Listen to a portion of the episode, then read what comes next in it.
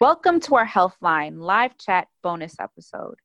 We've partnered with MS Healthline to host a series of discussions in the MS Healthline app on managing grief after an MS diagnosis. To join the chats, download MS Healthline app on your iPhone or Android. Make sure your push notifications are turned on so you know when the chat is starting. Our final live chat will be on Tuesday, August 4th at 4 p.m. Eastern.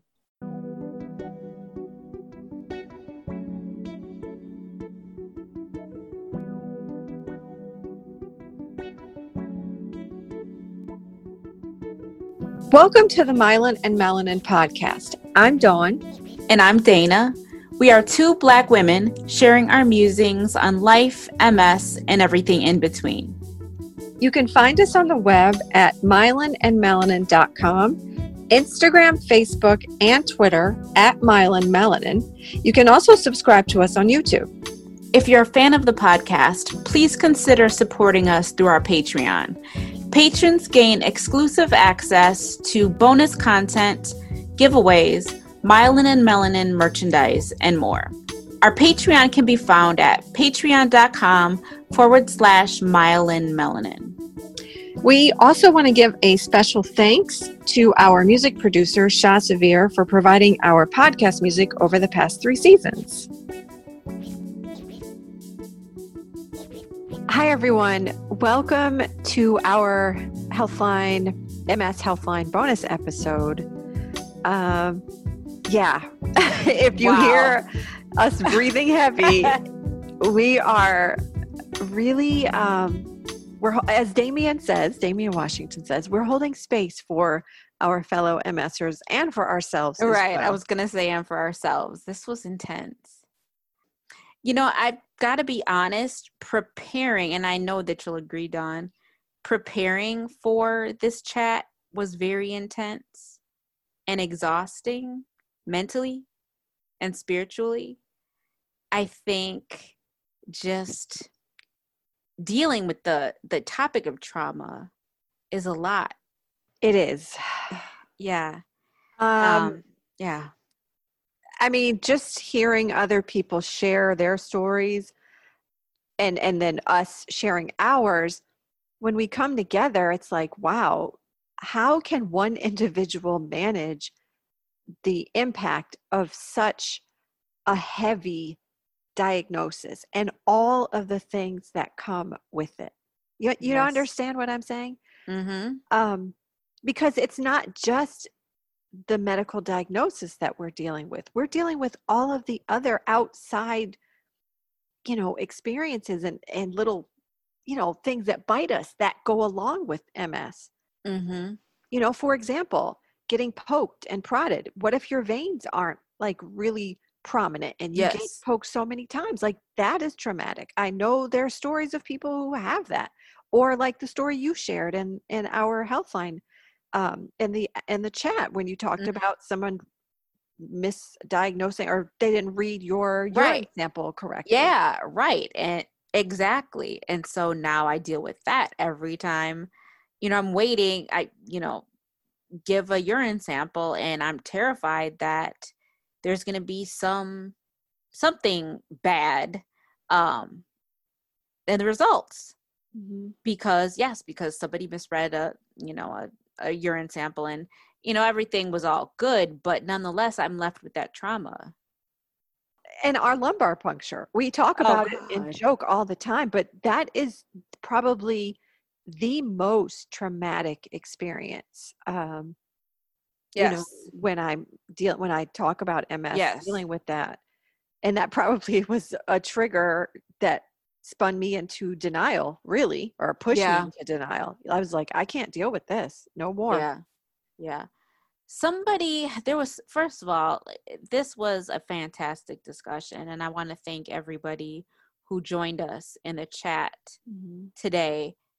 Everybody raised so many important and really just a lot of intense comments that are really going to take some time to unpack. Mm-hmm.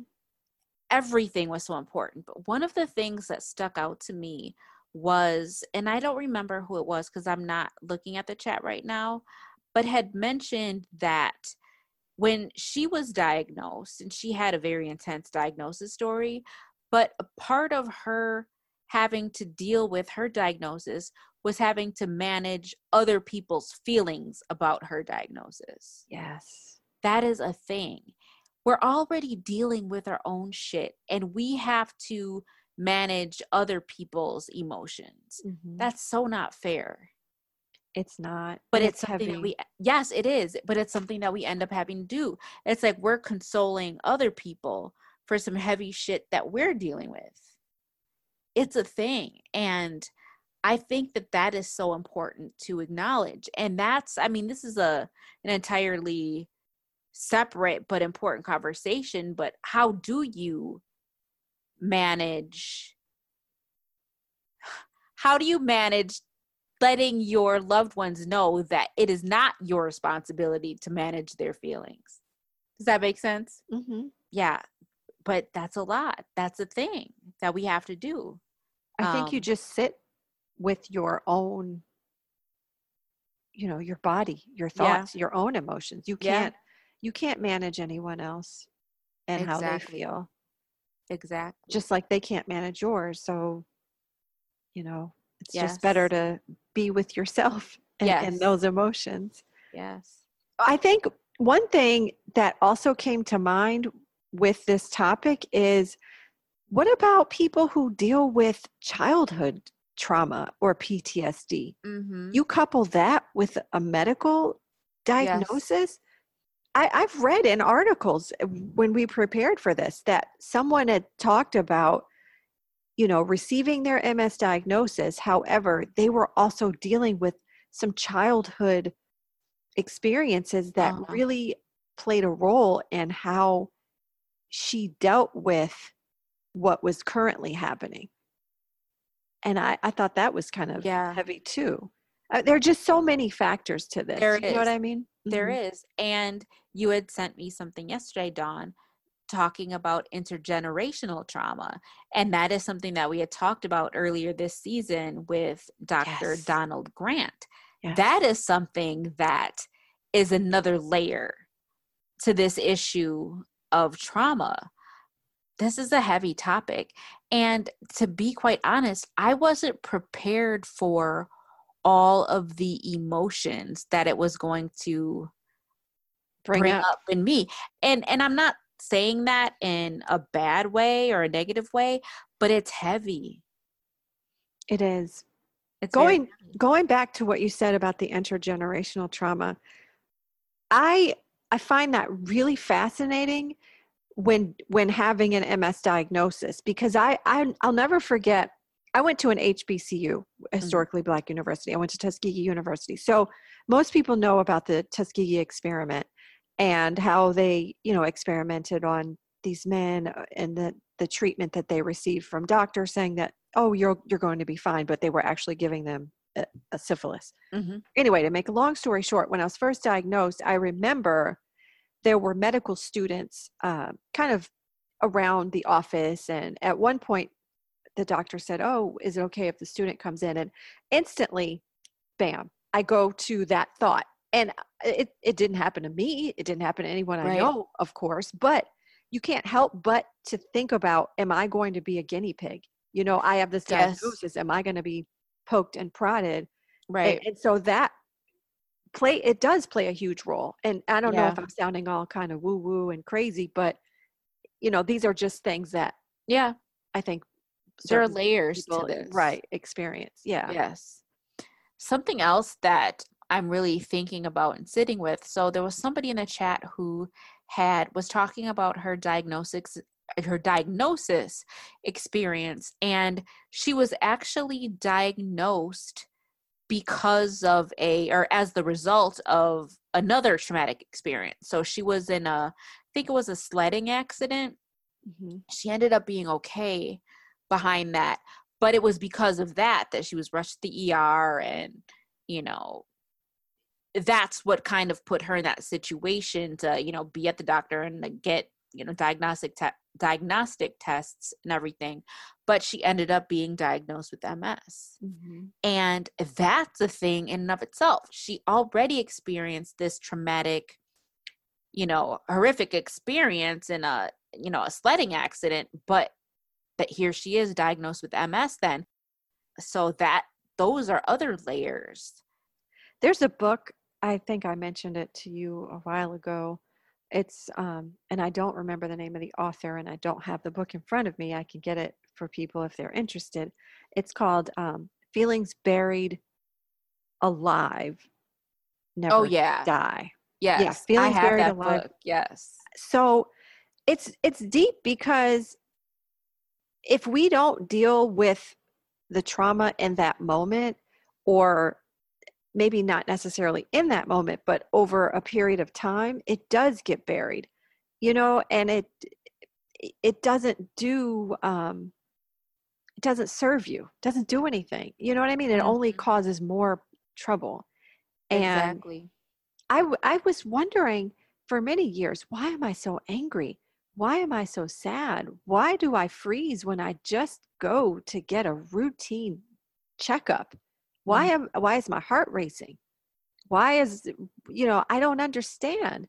And doing this work right now and, and reading about all of these you know medical um, i guess treatments and things that will help with ptsd really have helped me put a lot of thing a lot of pieces to this puzzle in mm-hmm. place and make sense of why i mean right. i i sought out therapy but she never used the term PTSD. She never used mm-hmm. that. I just did, you know, several treatments. Like I, I think I did cognitive behavioral therapy, mm-hmm. um, which helped for sure. But I never associated my diagnosis with PTSD and with trauma. So, did your therapist ever use the word trauma? No. That's interesting. Mm-hmm she just she under, understood uh, from a therapist right. standpoint but she right. never used those words you know dawn you had said something when we were um, talking during the chat you and i i had posed the question do you see a therapist to the group because in one of the articles that i reference in the chat the author suggests that a therapist or a mental health professional really is an integral part of the care team, almost as important as a neurologist. And when I read that, I was like, wow, absolutely yes. Because, you know, many times, and I had mentioned this, I think, in the uh, one of the Patreon recordings that we did, mentioned that often stress and trauma and anxiety and other mental health issues can be as disabling as physical symptoms of MS. But anyway, you had said or you I don't know what exactly you had said, but basically suggested that it's almost as important to have a therapist who is familiar with MS and chronic illness. Mm-hmm. And what did you say, Dawn? Like would I go to? Oh, I wouldn't see my neurologist if I had to get my ankle, right? Um, you know, exactly. put a cast on my foot or something, right? Right. So, I mean, and I don't see a therapist, and we talked about that um, before, just for no personal reasons, just because time and you know resources and all of that. But with that said, I almost think that it is, you know, I don't know how well a therapist who is not familiar with the challenges that people who have chronic illnesses face, how beneficial that would be. Not to say that it wouldn't be beneficial at all, but I'm just imagining um, the blind spots that somebody would have if they mm-hmm. aren't familiar with well challenges like, that we face. And that's kind of what I was saying in in the chat too. I said one of the questions was do you think that i should just seek a therapist or someone who specializes in ms my uh, uh, my honest opinion this is what my experience is i don't know if it works for anybody else mm-hmm. but it helps to have someone who who only really deals with ms chronic disease or autoimmune mm-hmm. you know challenges I'm not saying that other therapists aren't great because they are. I've tried it both ways. The other way didn't work for me. It just didn't resonate with me. I would leave feeling worse than I went when I went Mm.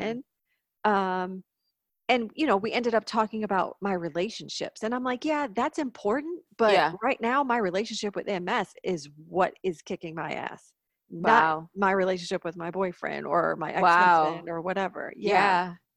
Wow. Yes. Yep. Wow. I've got to sit with that. Yeah. So true.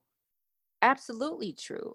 How are you going to help me figure out this shit, this abusive relationship that I can't get out of? Yes. You can't. You can't get out of it. Wow. That's like, I don't know. I've got to sit with that. It is kind of like an abusive partner that you are stuck with Yeah. forever. Yeah.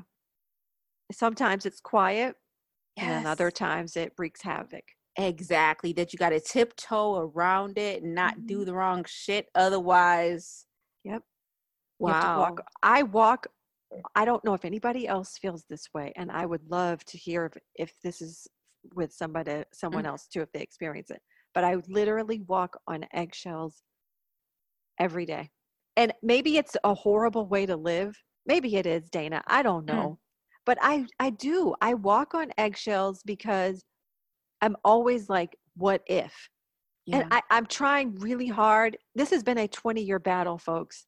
20, this is why I Mhm. meditate all the time and I got into yoga because living in the present moment is so important.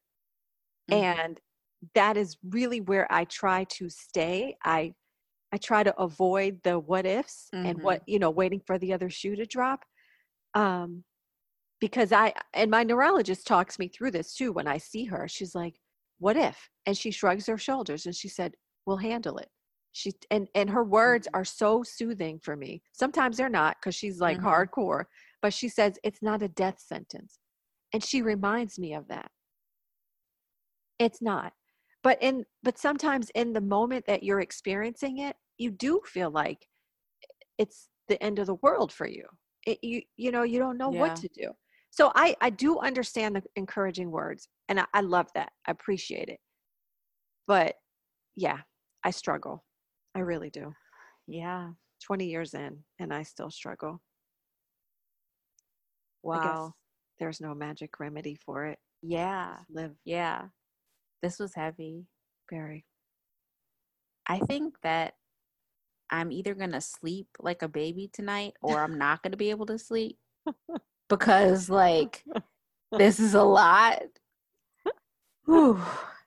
Yeah. Well, next week, we are going to be back for our final chat in this series, and we're going to talk about kind of reframing and rewriting your narrative post diagnosis. Who are you now? Who is the new you? What does that mean?